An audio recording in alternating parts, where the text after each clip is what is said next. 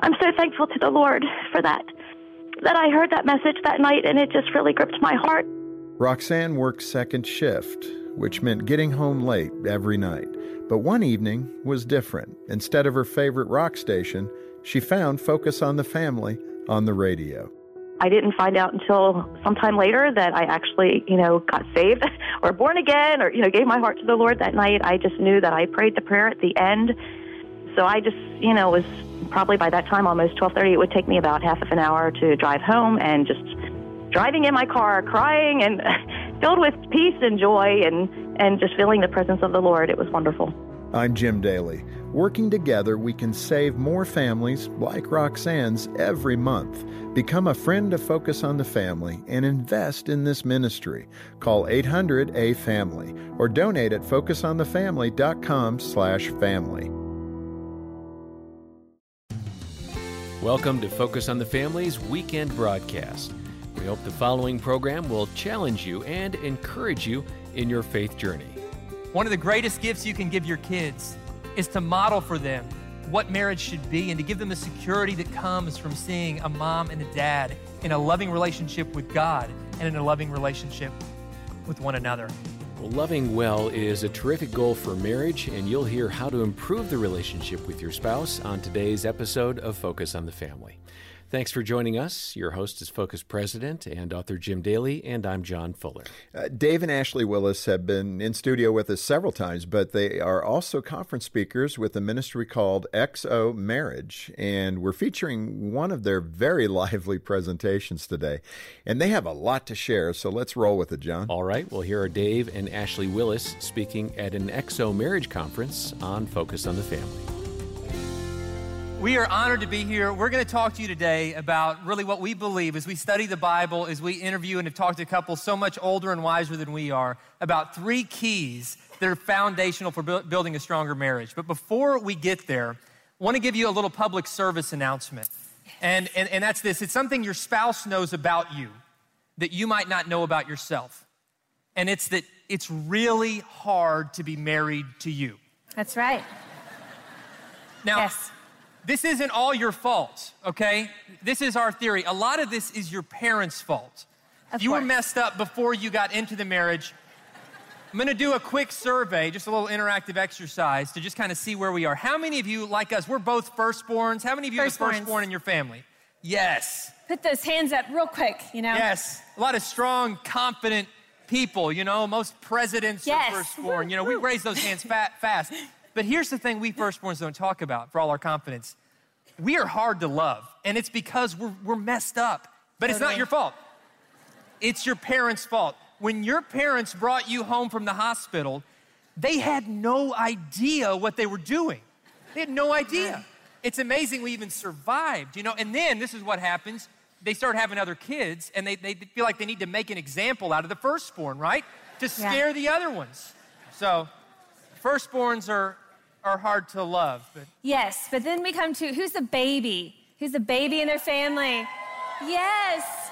You're like, look at me, I'm the baby. Right? I love attention. I love attention. And you know, of course, babies in the family are even more messed up than the firstborn. Way more you messed know this, right? And it makes you it makes you a little hard to love because you know your parents by the time you came along, you, they were just so exhausted. And they and they just let you eat pizza for breakfast. They they let you stay up way later than your siblings. I mean, they probably rocked you. They rocked you like a crazy long time till you were like in high school. I mean, we do these weird things with the babies, and so it makes us a little bit hard to love, right? Yeah, it, it does. You babies, you're, you're, you're we love you. Jesus loves you, but you're hard to love. Now, how many of you are, are a middle child? Yeah, a couple of you cheered, but most of you were like, no one's ever asked about me before. Yeah. I, I, am I allowed to raise my hand? I never, mom and dad never noticed me, you know, and you oh, guys Oh, middle child. are, of course, the most messed up. And it's not, it's not your fault. It's, it's really not your fault at all. It's that your parents, they didn't even know you were there. You know, they, they spent so much energy on the firstborn, and then they babied the baby. They might have had some kids in between. They're not even don't know. sure. You know, you go to their house right now, there's not even a picture of you, and I'm so sorry. I mean, I'm so sorry that you had to endure that. I'm not even going to ask about you only children because you've raised your hands three times already. You, do, you have. Yep. That's true. And so the truth is, we, we all bring some baggage into the marriage. And honestly, birth order really has nothing to do with it. It's just a funny way of pointing out that all of us come into marriage with some things that make us difficult to love, some blind spots we have. And some of it is the result of our own quirks, some of it's the result of our own sin, our own choices that we've made, and some of it's the result of things that have happened to us that are completely out of our control. And yet, God tells us to love at all times. And people usually need love the most in those moments when they deserve it the least, don't they? And God gives His very best to us. He sent His Son to us to die for us while we were still sinners. He gave His best when we were at our worst. And then He says, and that's how I want you to love each other. So before we jump into these, these three keys, we want to give you one Bible verse because if you're like me and sometimes you only remember one thing at a time, we want to give you that one thing right here at the beginning. Because if you do this one thing, then I'm convinced instantly, Right. you know, marriage will improve. And it's one, it's one little verse. This can be the life verse for your marriage. And it's a short one. Because if you're like me, you got kind of ADD and, and you like short verses that, that, that pack a punch. 1 Corinthians chapter 16, verse 14. And it says this do everything with love. Do everything with love. Now, our, our world has taken that word love and it said it's just an emotion, it's a feeling that comes, that goes. You can fall into it, you can fall out of it. But as you look at what the Bible says about love, love is a commitment, love is rooted in action. And, and love is something that we're, we're commanded to do for one another. So, everything the Bible says about love, do that for your spouse. The Bible says love is patient, love is kind. How would your marriage look different if you were always patient and always kind to your spouse? Yeah. The Bible says that, that love never gives up. So, what would your marriage look like if you both had that mentality that said, we are never going to give up on each other? The, the Bible says to speak kindly, to forgive. If we just do what the Bible says, that sometimes we're more likely to do for strangers and coworkers and people throughout the day than we are for that person that should matter most, our, our spouse. And so, if we'll just love and realize that love is not just this empty emotion, but love is this beautiful action that the Holy Spirit empowers within us to, to give freely, especially in those moments when the, our spouse might not be particularly lovable, then our marriage can transform. That's right. So, with that in mind, we're going to jump into what we believe are, are, are kind of the three foundational ways to put that love into action. And so, what do you want to lead off here? Absolutely. So, number one, this is huge always be honest with each other. Secrets and lies are the enemies of intimacy. There are no secrets. There's no hidden bank accounts. There's no secret cell phones. There's no friends on Facebook they don't want their spouse to know about. There's nothing that we hide from our spouse because when we do this, we don't have the kind of marriage that God wants us to have. Yeah, the, the, the level of your honesty is always going to determine the level of your intimacy in marriage. Mm-hmm. And the moment you find yourself keeping secrets from your spouse, then you're already outside the bounds of that covenant that God created. Your marriage is lo- no longer naked. I think God intentionally painted the picture of that first marriage before there was sin, before there was anything getting in the way. And He told us they were naked, not just to paint the picture of the importance of physical intimacy in marriage, but to paint the picture, as Ashley said, of being naked emotionally, mentally, spiritually. Right. Nakedness is, is a picture of saying, I've got nothing to hide from you. There's nothing up my sleeve. I'm not even wearing sleeves. There's nothing that I'm hiding from you. And so, if you want your marriage to go to that next level, then take what we call the secret free guarantee. It's saying, I'm not going to keep anything from you, and there's no question that's off limits. You can ask me anything, and I want to do my best to give you an honest response. You can ask me anything. And, and the first time that I start stepping out of bounds and making a purchase that I don't want you to find out about, or having a conversation that I hope you don't find out about, then I'm gonna recognize I'm out of bounds and I'm gonna confess that and I'm gonna fight for trust in our marriage because trust is the foundation of every healthy marriage. And so we've got to fight for that kind of transparency. And it's true, you know, what, what really having trust starts with being vulnerable with one another. But that word vulnerability has kind of gotten a bad rap in our culture. You know, we live in a culture that says, trust no one, don't even trust your spouse. And when you go into marriage, you need to have a secret bank account or something just in case it goes wrong. And this even happens among Christians. Among Christians, who you know we we know the god that designed marriage. We know what he says about marriage. And yet we get so afraid to completely be vulnerable with our spouse. But god designed us as vulnerable creatures. You know we're designed first and foremost to be vulnerable with god. We don't hide things from god. He knows it all anyway but he wants us to come to him and to give it all to him to surrender everything to him. And as far as human relationships go marriage is the, the biggest place, the biggest relationship we can have where we can be vulnerable with one another. And when we are, it just binds our hearts. And like Dave said, it's really the first step to intimacy. And you really can't have the kind of physical intimacy that God wants you to have in marriage without having vulnerability first. And so, you know, if we're not willing to be vulnerable with our spouse, we still have that desire. And so, what we'll find is we'll, we'll be vulnerable with someone else. And like Dave said, we'll step out of bounds of the marriage. We'll have maybe a person at work that we find easy to talk to, and we step out of bounds and we start sharing our hearts with them instead of with our spouse. Or maybe we form a codependent relationship with one of our children. I know people who are more vulnerable and open and honest with their children than they are with their spouse, and that is completely out of whack. That is not what God designed. And really, it's too much to put on our kids, even if they're grown. We're supposed to be vulnerable with our spouse. So it's so important that we, we don't hold back. We got to give it all and share it all and say, This is me. This is what I'm feeling. And I'm not ashamed to share it with you because I love you and I trust you. That's, that's absolutely right. And, and one thing that I think, especially for those of you who are like us, who are in that season of life where you're raising young kids, is to model for them what marriage should be and to give them the security that comes from seeing a mom and a dad in a loving relationship with God and in a loving relationship with one another.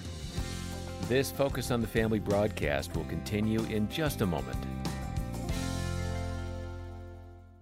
Oh, hey, Mike. Got here as soon as I could. What's going on, man? Hey, I just wanted to give you an update on my marriage. Is it good news? Yeah, our marriage is going great right now. I couldn't be happier. Dude, that's awesome. Yeah, it's like a solid 5 out of 10.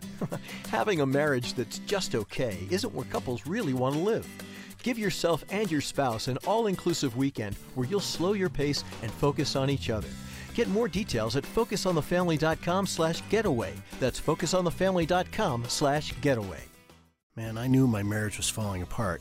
I just didn't know how to fix it. I felt like I would always be alone, even if I stayed married. At Focus on the Family's Hope Restored Marriage Intensive, we offer hope to couples in crisis so they can have the marriage they've always dreamed of. For the first time, I felt like my husband truly heard me. I've received some great tools from the counselors that have changed my life and my marriage. To begin the journey of finding health, go to hoperestored.com today. Thanks for listening to Focus on the Family. Let's resume now with the balance of today's programming. So, number two is don't make assumptions about how your spouse feels when we make assumptions, we limit our ability to hear and understand each other's true feelings. And there is a verse in Ecclesiastes in 1013 where it, it just paints this picture so perfectly. It says, Fools base their thoughts on foolish assumptions, so their conclusions are wicked madness. And I don't know about you, maybe you're not as crazy as I am, and maybe you haven't made the same mistakes I have. But I, when I got married to Dave, I thought that when you got married, that your spouse, you know, day by day just became a better mind reader and that that was just something that happened when you get married. You know, you become professional mind readers of each other, right? And so I started doing this thing where I would just assume that if I stomped around enough or if I rolled my eyes enough or if I, you know, kind of paused in my my speaking enough, I didn't really have to tell him how I felt because we're married. He's supposed to know me. He should know, right? I would say should quite a bit. And well, there usually and, and was I, this attitude with it. As too, a guy, you know? I had this idea that whatever she says is what she means, even if she's stomping around. And, and ladies, like I didn't know it. Do if, that? I, I, would think, well, she said That's she's okay. Crazy. If I didn't know better, I'd think she wasn't. But I'm going to go back to watching Sports Center because she said she was okay, right. even though she's stomping around, and it kind of got us into trouble. It did. It did. So I kind of had to learn this the hard way. And there was one word in particular that really got me in trouble a lot. And in our house, we call it the F word, and it is a four-letter F word, not the one you're thinking of. This word is one we use often. But it's it, a cuss word. But it's a cuss us. word in our house. It truly is. And that word is fine. fine. Like, fine. I'm fine. I mean, I might as well be cussing at him. It's, the, it's I'm the fine, you know. Dangerous word. We use it all the time. And here's why fine, it ends conversations instead of starting them, doesn't it? Yes. Fine is, is like guy code for like, it's been a long day. I'm out of words. I don't want to talk. How was your day? Fine, fine. And you know, our, wife, our wife's trying to connect with us. Right. And, and, and we're just like shutting her down. I'm fine. Or, you know, you would say fine, and, and it would be sometimes masking the, the fact that you're not fine. And so, Right. so when we realized that when we were saying fine, F I N E for us actually stood for I'm faking, I'm ignoring, I'm neglecting, I'm evading. That Right. when we said fine, that's what we were really saying. And really, there was one key moment in our relationship where we realized this word is dangerous, it's causing miscommunication, and it's a word we need to remove. Do you want to relive? Yes, I'll, I'll relive it. And it doesn't paint me in a very good light. In fact, it makes me look quite crazy and like a toddler. And it happened when we were moving, and at the time we only had two small kids. We had moved to Florida. We had been in temporary housing for a while, and then we finally got a house. And it had just been a hard move. And for any of you who've ever moved, it can be really hard, especially with kids and when you're adjusting to a new job, a new town and you miss home, it's just really hard. And it kind of is what I call a sandpaper season. It's like everything is just rubbing you the wrong way. And that was what it was for me during that time. It was a sandpaper season. So I was kind of on edge anyway. And we ended up getting in this house and I'm putting it together. And normally that's something I love to do. So one morning, I'm putting up a curtain rod and I'm walking up the ladder and I'm using the drill and it's just not quite going in there like I had planned. And it's like I can't quite get it square and I'm struggling with it. So I'm stomping up and down the stairs. And in walks Dave, fresh from the morning. And he's like, Hey, sweetie, how's it going? And I'm like, Fine. And so then I stop back up and he's like, Well, good, because you know, I was thinking about going on a run. And it's just a, such a beautiful day. And I'm like, Okay, whatever. You know, those are two other words that are hard. And, and so he goes on his run. And the whole time he's gone for like 30 minutes, I'm thinking, how dare he leave? I mean, I clearly wasn't fine. Clearly was not fine. And he's out there running and feeling the wind through his hair and feeling the sun on him like this, and he's glistening. That was amazing. And then he's blowing off steam. I was- I mean, yeah. he's just having this great Oh, it, time. felt, it was so good. and I was thinking, I'm so glad Ashley's fine because this feels amazing. And I mean, she's just great letting me do this. And, and I'm, I'm just fuming. And I don't, maybe you're not crazy like me, but I was literally having an argument with Dave in my head at the time. And I was like winning it, totally winning this argument. And so he comes home and I'm just, I'm just raring to go. You know, I'm ready. And he's like, whoo, good run. Yeah. Comes in and he's like, oh my goodness, sweetie, the curtain rod's still not up. And I'm like, whip my head I- around. Okay. And I'm I don't like, remember this "No, part of the not." story. Yes. It- okay, just to interject real quick, I know, like, it, it's bad, but to give you the full backstory, to help you understand how I could have been led to the conclusion that she didn't want my help, is that I'm terrible with tools. We're like the reverse stereotype. She came from a home where her dad could fix and build anything. The show MacGyver is loosely based on her dad's life. Like, he could just fix it, do it. She thought all guys were like that. And like, she married me. I don't even know which end of the hammer to use half the time. So she's really good at this. And most of the time, when she says, I got this, it's a nice way of saying, You don't know how to do this. You're going to put holes in the wall. I'm just going to do this. And so I thought He that did. this was one of those times. And, and I, I misread the situation. I literally whipped my head around and I said, I can't even look at you right now. Where I replayed the whole thing in my head, and I'm like, Oh, I totally misread that. I honestly realized in that moment how completely ridiculous it was for me to expect him to read my mind and that I was storming up and down the ladder like a toddler. And I realized, oh my goodness, my husband was listening to my words and he really thought I was fine. And I could have just told him I wasn't. I could have just asked for help. And so I apologized to Dave. I, he graciously, you know, accepted my apology. And we realized that we just need to use our words. You know, we tell our kids all the time, use your words. But for some reason, when we're married, we like stop using words sometimes. We just make all these assumptions. What really happens when we start making assumptions like that with one another is communication breaks down, the vulnerability breaks down, the intimacy breaks down, and you just have these two people passing, you know, day to day and, and not really engaging in, in a real marriage. They're more like business partners or roommates. And God doesn't want that for us. God wants us to have this union, this beautiful partnership with one another. And so we have to stop making assumptions. No, it's, it's so true. And that, that changed the way that we communicated. And when you change your communication and you get real and you get honest and you get thoughtful and you get consistent in your communication, then everything goes to the next level. And that, that takes us to kind of the final of these, these three pillars. And this one I think is, is really the most important because there's going to come times in your marriage when you are struggling. And, and, and, and many of us in this room are struggling right now. Maybe you're not necessarily struggling in your relationship with each other, but you're struggling in some part of your life. I mean, we live in a, in a broken world that has a lot of struggles. I mean, Jesus never promised us a life without struggles. He just promised that we would never face them alone. Mm-hmm. He said, Never will I leave you or forsake you. But he also said, In this life, you, you, will have troubles. He wanted us to be ready. And in marriage, we have the opportunity to face those troubles and those struggles together in partnership. And we, sadly, we see so many couples who kind of look at their issues as those are my problems, those are her problems, and we face them individually. Mm-hmm. And that's not what marriage is. It has to be unified, that we're going to face this together. And it leads to this final principle. That's right. Number three says never let your spouse face a struggle without your full partnership, encouragement, and support. And a verse that goes along with this is Galatians 6 2. It says, Carry each other's burdens, and in this way you will fulfill the law of Christ.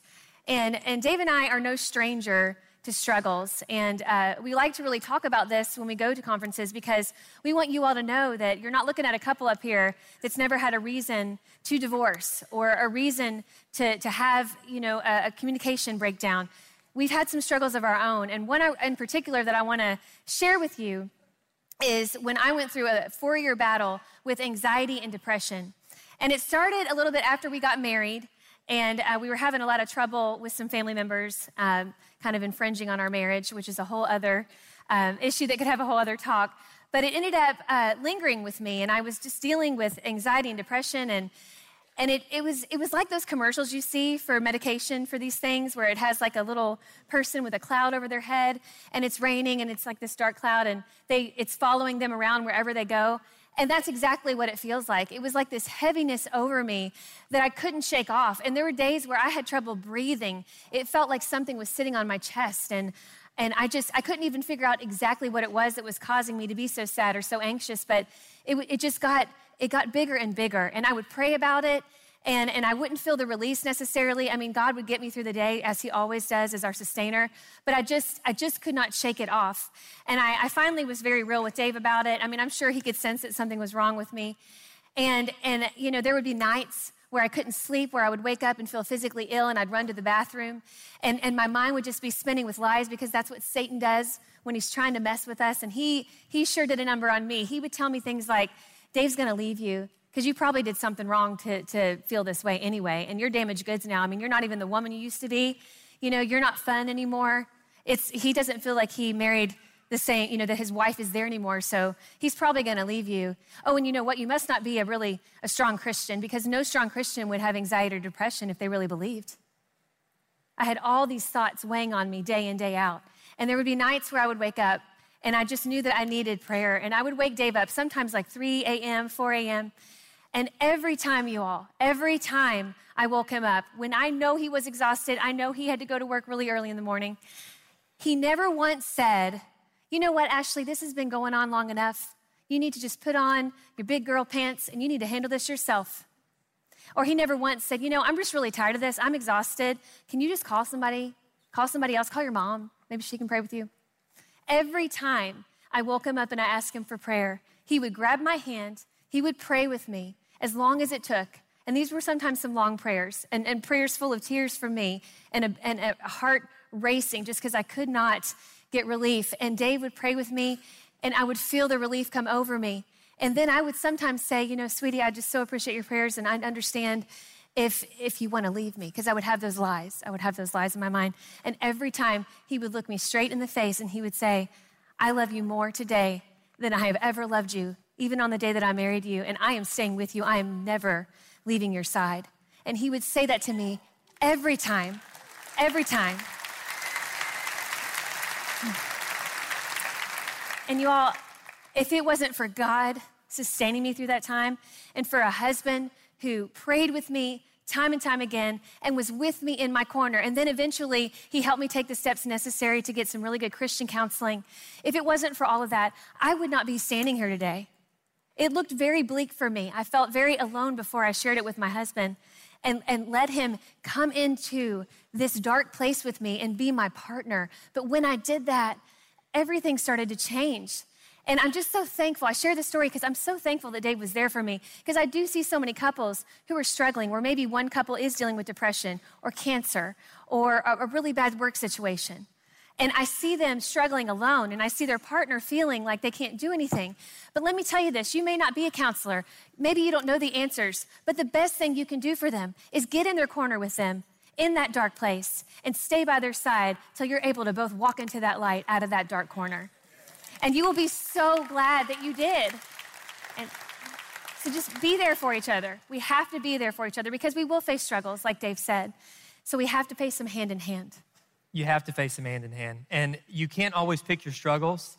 But here's what you need to remember every struggle in your marriage, every struggle in your life is going to become a story someday. Mm-hmm. It's either going to be a story about how you got stronger, how you leaned on each other, how you grew in your faith, and how you came out stronger on the other side, or it's going to be a story about why you gave up.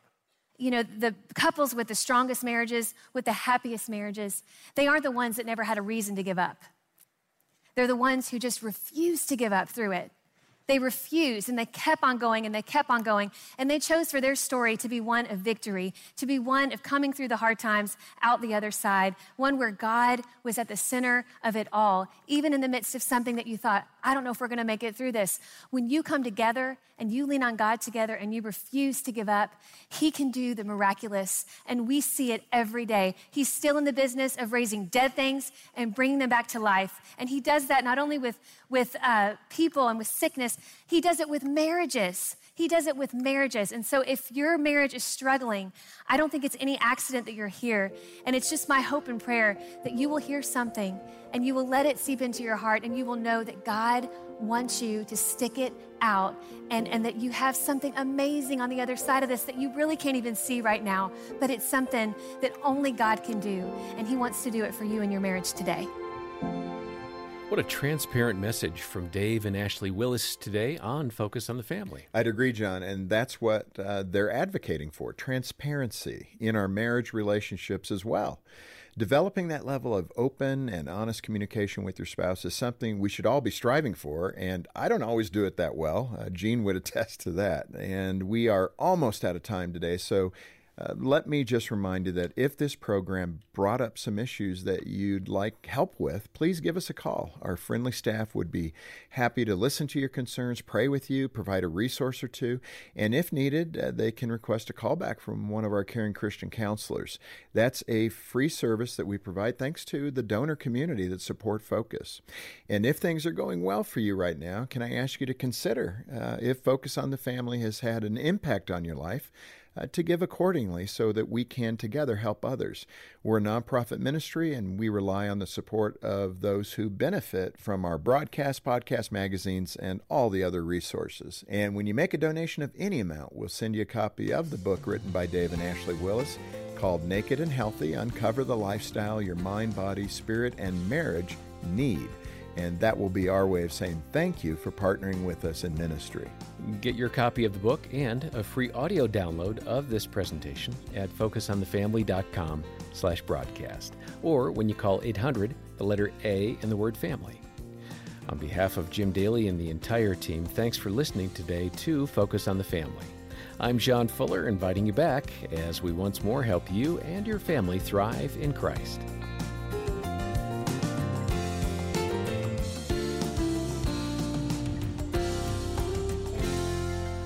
Listening to Focus on the Family's weekend broadcast. We'll take a quick break here and then return with another faith building program for your family. Stay tuned. One in five households cares for a child with special needs. Is yours one of them? If so, we know you want your child to be taken care of no matter what happens. If you want to secure your child's future by preparing a will but need extra guidance for your unique situation, Focus on the Family can help. Download our resource 15 questions to ask if you have a child with special needs. It's our gift to you at focusonthefamily.com slash special needs ebook.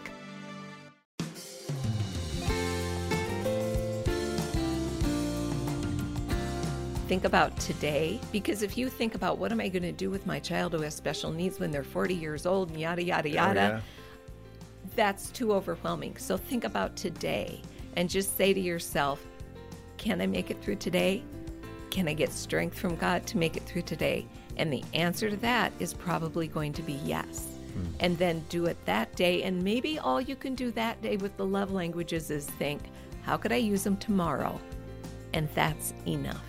That's Jolene Philo, and she's with us today on Focus on the Family. Your host is Focus President and author Jim Daly, and I'm John Fuller. You know, John, some of the most amazing people that I've met are those with special needs. I'm thinking of Trevor Hendershot, who was here with his dad mm-hmm. and uh, talked about his difficulty uh, being born with Down syndrome and how he's overcoming that situation by working uh, for the Ducks, the Anaheim, Anaheim Ducks, Ducks, right? And I think the Los Angeles Angels. Mm-hmm. You know, he has more jobs coming at him now than anybody I know. And of course, Tyler Sexton, who was born with cerebral palsy, became a physician after being told he couldn't, and uh, he runs a pediatric ward of a hospital.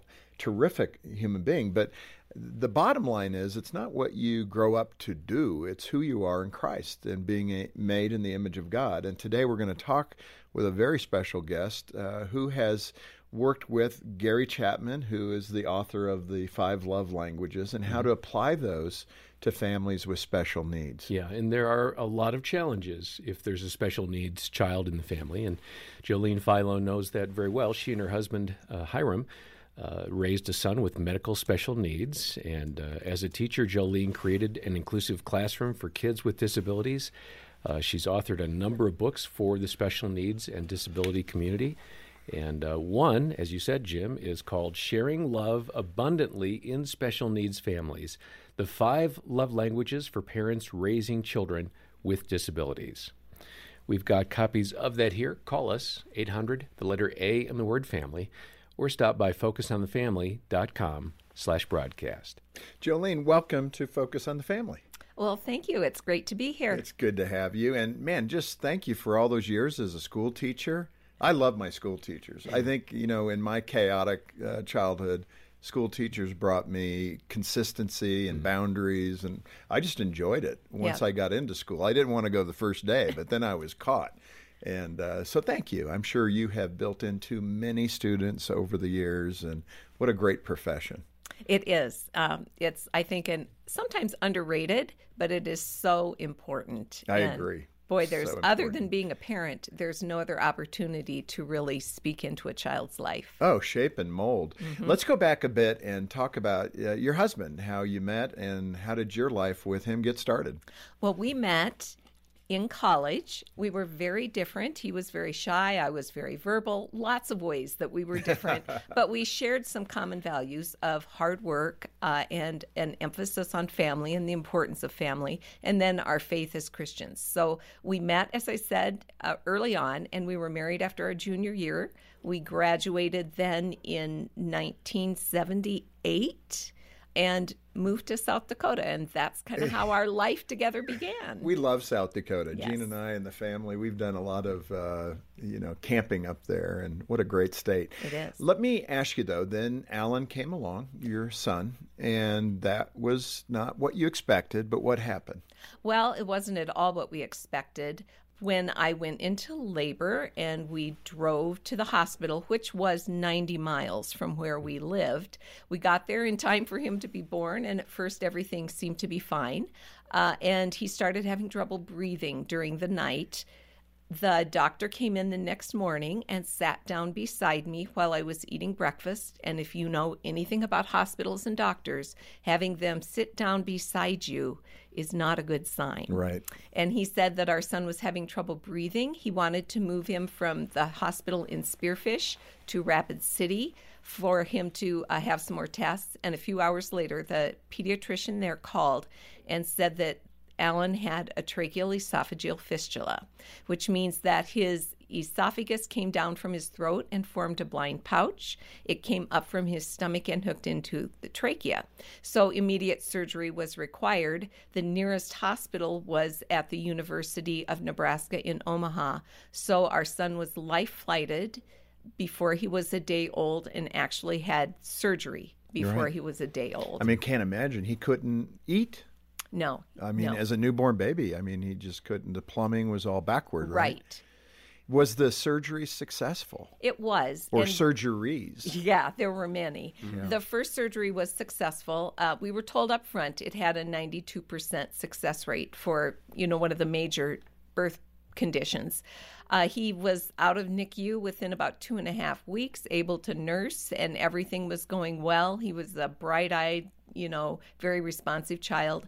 And two months later, when I was nursing him in the night, he quit breathing. So that ended up being another trip down to Spearfish on to Rapid City, where they found out that where they had joined the esophagus, uh, the stricture had closed. And so all the milk was pooling there and then aspirating into his lungs. So he was again sent to uh, Omaha. I got to fly with him this time because I was a nursing mother. He had another surgery, and to make a long story very short, by the time he was five, he'd had a total of seven surgeries and dozens, if not hundreds, of medical tests and procedures to get everything functioning correctly. Did after five, then, was he, you know, in a better place where things became normal? Yes. And in fact, when we moved from South Dakota to Iowa in 1985, so he was about three or four and started kindergarten a few years later, we had a hard time convincing people that he'd had such a, mm-hmm. a tough beginning. Uh, he did have one more surgery when he was 15, but other than that, hmm. physically, he was just fine. You know, and once Alan reached that stable point, uh, in your book, you talk about your church offering a class that transformed your marriage and parenting. Uh, what was it? It was the first love languages book, the love okay. languages for couples. Thus the connection. Yes, yes. So, um, you know, we took the class in Sunday school. There wasn't anything for kids yet but we did it for the couples and it was very helpful right and those classic you know there are a handful of authors that really look into the design that god has made. And i think gary chapman really hit something here when he identified those five love languages. I don't want to put you on the spot you don't have the list but words of affirmation quality time gifts acts of service and physical touch are those 5 mm-hmm. And so, how did you see those begin to apply in your little family? Well, you know, you just kind of start using them when you think that, hmm, if these are effective for adults, maybe they'll work for kids, but you don't really know how to apply them for kids. So you just start, or how to figure out what they are in your children. And I don't think Gary, up until that point, he had not really written about that yet. He now has written about that, how to apply them to your children. But exactly. Th- this was kind of early on, right? Right, right. So we just started, you know, using all of them with our kids, and they seem to thrive with them. And so then I was like, well, if it works in my family, maybe it'll also work at school. Let me, oh, that's interesting. So uh, let's stick with your family. So you sure. learned this with your husband. So what love language is he? He is physical touch. Okay. And yeah. remember how we talked about the opposites thing? Yes. That's my lowest. okay. That's funny. What is yours? My top one is acts of service, followed by words of affirmation, really closely. Does your book have the, the quiz in it that people yes, can at the end of identify? chapter one, all okay, the quizzes good. are in it. Now, with your kids, I remember having this experience, and I told Gary about this on a previous broadcast. I remember Troy particularly. Trent was a little more difficult, but Troy, I think he was four years old. And I was reading the prep to do an interview with Gary, and I just asked him off the cuff. He was right next to my chair early in the morning. And I said, Which love language is yours? Four years old. Being a teacher, you can identify with this. Mm-hmm. And I started to read him, and he goes, Oh, physical touch. he just knew it, mm-hmm. you know, and he has always been that way. He loves to hug. He loves when I tickle his arm or his back or, you know, whatever it might be. But he had no doubt, and still to this day has no doubt he's a very self-aware person. Is that kind of common? Do you see that distinction with the kids typically? I have not seen that so much, huh. um, and maybe it's just because the parents don't really take the time to go through them with their kids. Yeah, maybe it's because they aren't educated enough. Mm. Alan had that experience as your son. I think your husband began to stroke his cheek when he was going through such difficulty, right? Yes, yes. It's it's one of my favorite stories actually. Tell it. When our son was in NICU, of course I had just had a baby, so there were several times when I would need to go and just rest and take a nap where we were staying. And my husband would go in during those hours and he would just be next to Alan's little bed. And Alan, of course, was covered with tubes. You know, he had drainage tubes and he had things that were monitoring everything and he had a feeding tube. And there wasn't a lot of space on him that was available for physical contact. So instead of having the nurse try to get Alan up into his arms all the time, which was difficult, Hiram got into the habit of just putting his hand in and stroking Alan's cheek Uh-huh. back and forth. Back and forth. And of course, there's now research that proves that that's very good for newborns who are in NICU. And that the m- most amazing part of this story is that for many, many years afterwards, whenever Alan would get upset, probably till he was about 13 or 14 years old, when he got upset and needed to regulate, he would look at us and ask, Rub my cheek, mm-hmm. Oh man. rub my cheek. Wow, he could he knew it made a difference for Yeah, him. yeah. Mm-hmm. That's great intuitive parenting, I think. I think Troy's very similar that way. When he's stressed, he comes over and puts his arm in front of me, you know, and it's just beautiful. It's a it's a nice thing. Mm-hmm. And I never pull back. I never say I can't do that right now. And uh, it's it's a good way to show that affection. But knowing your children's love language is the key. Now, I can't imagine you in a classroom with how many kids? 20, 30? How did you how did you a have the time to really differentiate and know each other's love language? Well, when I was still teaching and I left teaching in 2003, they still didn't have a lot out. I'm not sure what the copyright date is on on the Love Languages book for kids, but I just kind of used them all with mm-hmm. the whole class. Yeah. So I figured out ways to use words of affirmation. I figured out ways that either I or someone, one of the other teachers or assistants in my classroom, could go and listen to a child read one on one. You know, I knew the kids who would benefit from maybe a sticker that they could take home or a pencil. There were others, um, th- so those would be the gifts kids. The kids that needed physical touch, I or all of the kids, I made sure and pat them on the shoulder Sure. when I went by or ruffle their hair. I do that with bump. John. Yeah, I, I can tell. I'm going to ruffle your hair right Go now. ahead. But it's so awesome, Jolene. You grew up in a caregiving family. So what what was happening in your family of origin that you kind of learned how to be sensitive to needs around you? Yes. Um, my father was diagnosed with multiple sclerosis when he was 29. So that was way back in 1959. I was two. Uh, Dad was still working full time when he was diagnosed, but I can't remember him walking. Uh-huh. So his decline was quite swift, and he was in a wheelchair the whole time I was growing up. I have an older sister and a younger brother, hmm. and we were very active then in dad's care. My parents made a decision that dad would stay in our home at least until we were all grown up, at least in college. Right. And then they also decided that they would do everything they could to make sure we went to college. It sounded like you had an aunt and uncle. I think you mentioned them in the book. What what role did they play to encourage the kids, you and the kids? Yes, they lived in the same town, and my aunt was mom's younger sister, and they just kind of stepped in. And whenever they were doing something exciting, or at least it seemed like pretty exciting when you're six years old, mm-hmm.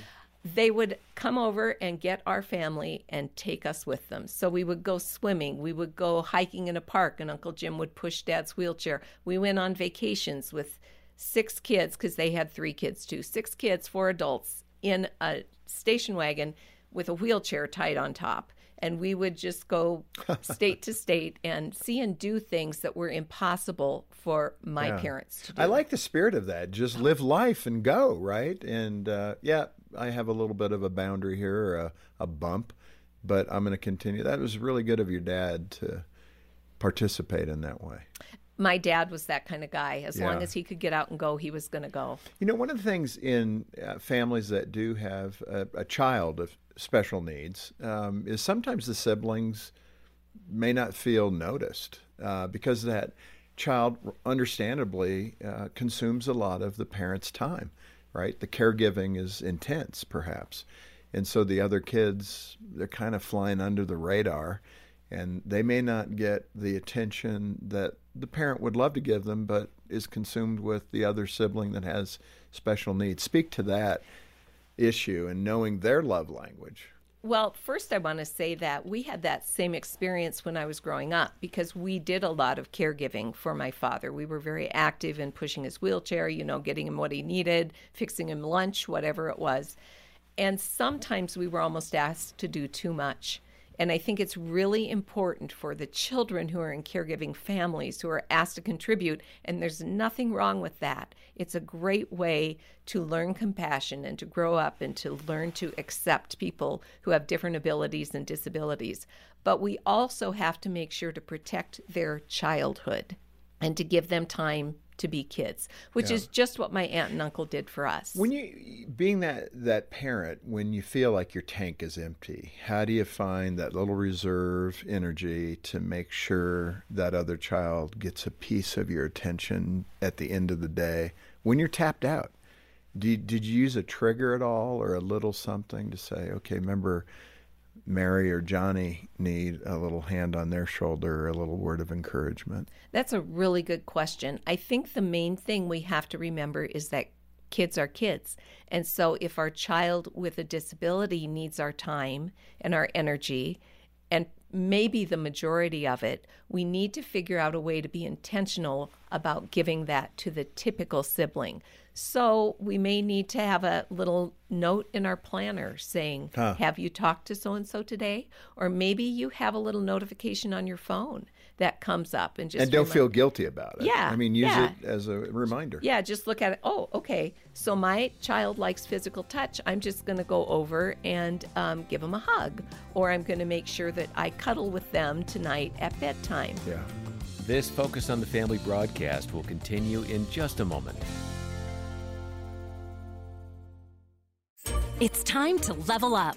Give your kids a safe, faith focused, and biblically based community, and so much more. Join the Adventures in Odyssey Club. Club members get on demand access to the exciting Adventures in Odyssey series, including more than 900 episodes. With faith building activities, parental controls, and a safe online community, the Adventures in Odyssey Club could be your best adventure yet. Learn more and start your free trial at adventuresinodyssey.com/radio.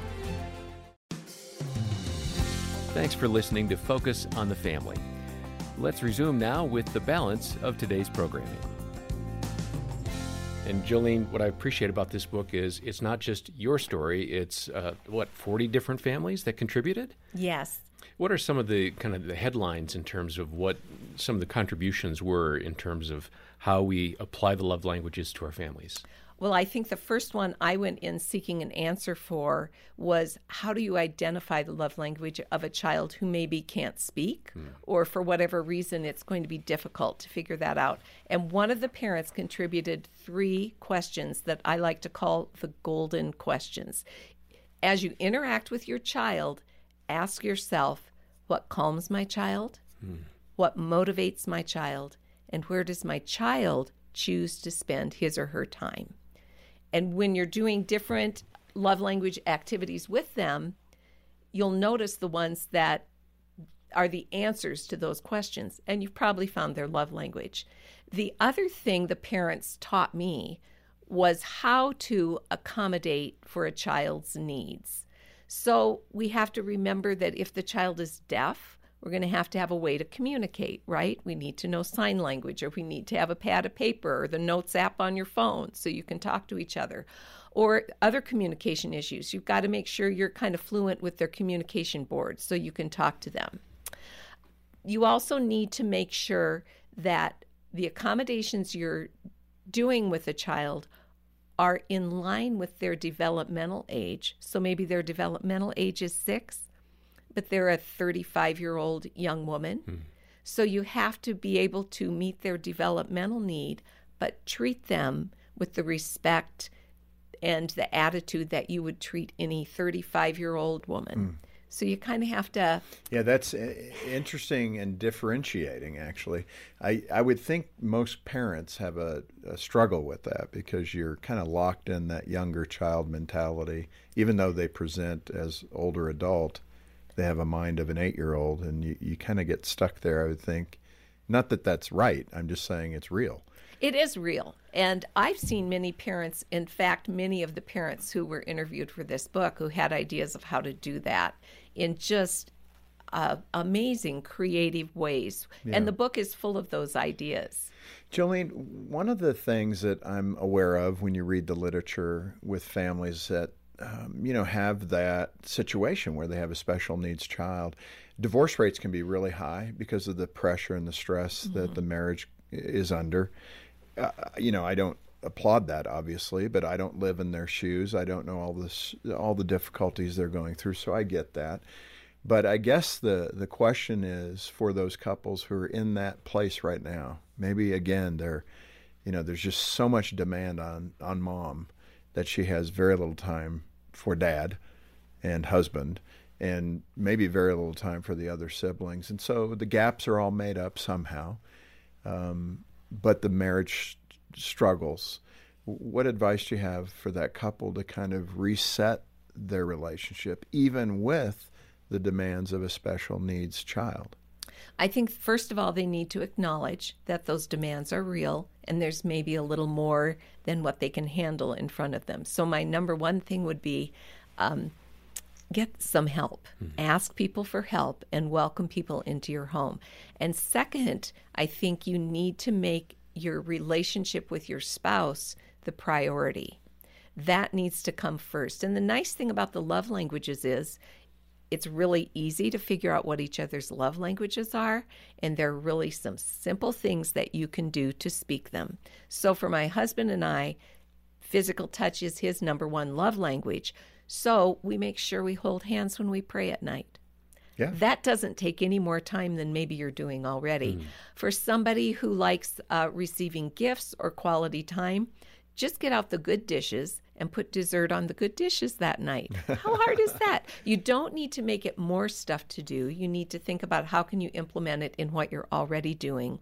And then the third thing is that you have to practice hesed, which is this intentional unconditional love that Dr. Chapman talks about in all the books. That's a Jewish term, correct? It is, and it means loyalty and love mixed together. So it's that idea of unconditional love, which my husband made clear to me very early in our marriage when we were in a new place and we didn't have our son yet, but I was just really um, struggling with being away from home and all of that. And my husband looked at me and he said, Jolene, no matter what happens, no matter what you do wrong or what I do wrong, we are in this together. Hmm. And I thought, boy, I'm going to have to figure out how to make this work then because, you know, that's the end game. We're in this yeah. together. And we have to think that as caregiving couples too we're in this together. And thankfully i had a very good example in my mother of doing that. She cared for dad for 38 years before he died. Well that's true. You did see that and yeah. she must have lived it out well. She did. Yeah. Mm-hmm. hesed. Yes. Yeah, I, I don't think that. she ever knew the mm. term and I wouldn't say that she was a love language person. Dr. Chapman said to me when we were planning the book, he said, Do you have any stories that you could tell about love languages being used in your family as you look back? And I looked at him and said, I just went to visit her at her memory care unit. And when I left, I said, Mom, I love you. And her answer was, that goes without saying. right. so, so, I don't. That kind of gives you an idea. Yeah, she was not clues. one to wear her love languages on yeah, her sleeve. No, and I get that. Uh, Jolene, as we close today, I'd love for you to offer some words of encouragement to that mom or dad who's listening right now, and they may uh, simply be overwhelmed with their child's special needs. Yeah. It's okay to feel that way don't feel guilty about that. Uh, we get it. We understand it. Uh, Jean and I have relatives that are in that spot. It will not end uh, in a couple of the cases. It's just the situation they're in. And we pray often that those marriages will remain tight, even though they, um, you know, struggle from time to time. But what would be that word that you would give them in that context where they don't have the energy to add one more thing to their plate and here we are telling them to start using the love languages you know? So we are saying the benefit here is going to outweigh the cost of time. I would tell them don't look too far into the future. Think about today because if you think about what am i going to do with my child who has special needs when they're 40 years old and yada yada oh, yada oh, yeah. that's too overwhelming. So think about today and just say to yourself, can I make it through today? Can I get strength from God to make it through today? And the answer to that is probably going to be yes. Hmm. And then do it that day. And maybe all you can do that day with the love languages is think, how could I use them tomorrow? And that's enough. Yeah, that's so good, Jolene. And man, again, thank you where we started for all your years of being a school teacher. Mm-hmm. And this is what keeps hope alive in schools for us as Christian parents that there are teachers like you who look after our kids so well. And uh, thank you for the book, Sharing Love Abundantly in Special Needs Families. And, uh, you know, if you can't afford to uh, send a gift to Focus, we'll get it into your hands. Just call us. John will give those details. If you can help us to cover the cost of that, to help a family with special needs, we appreciate your financial support to do ministry. And if you can uh, sign up uh, to do that every month, that's great, or a one time gift. Uh, we'll send you a copy of the book as our way of saying thank you for being part of the ministry. Donate as you can and know that broadcasts like this and resources like Jolene's book and our counseling team, our caring Christian counselors, uh, are made available to you because of donors. Uh, our number is 800, the letter A and the word family, 800 232 6459, or stop by focusonthefamily.com slash broadcast to learn more. On behalf of Jim Daly and the entire team, thanks for joining us today for Focus on the Family. I'm John Fuller, inviting you back as we once more help you and your family thrive in Christ.